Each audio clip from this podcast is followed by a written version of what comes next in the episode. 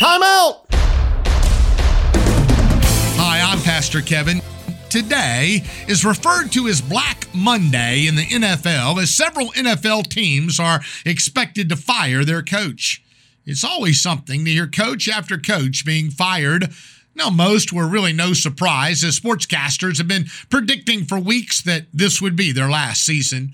As has been said before, coaches are hired to be fired, but it's still hard on the coach and their families. Being fired is something no one wants. That's why I'm so grateful that God doesn't fire us.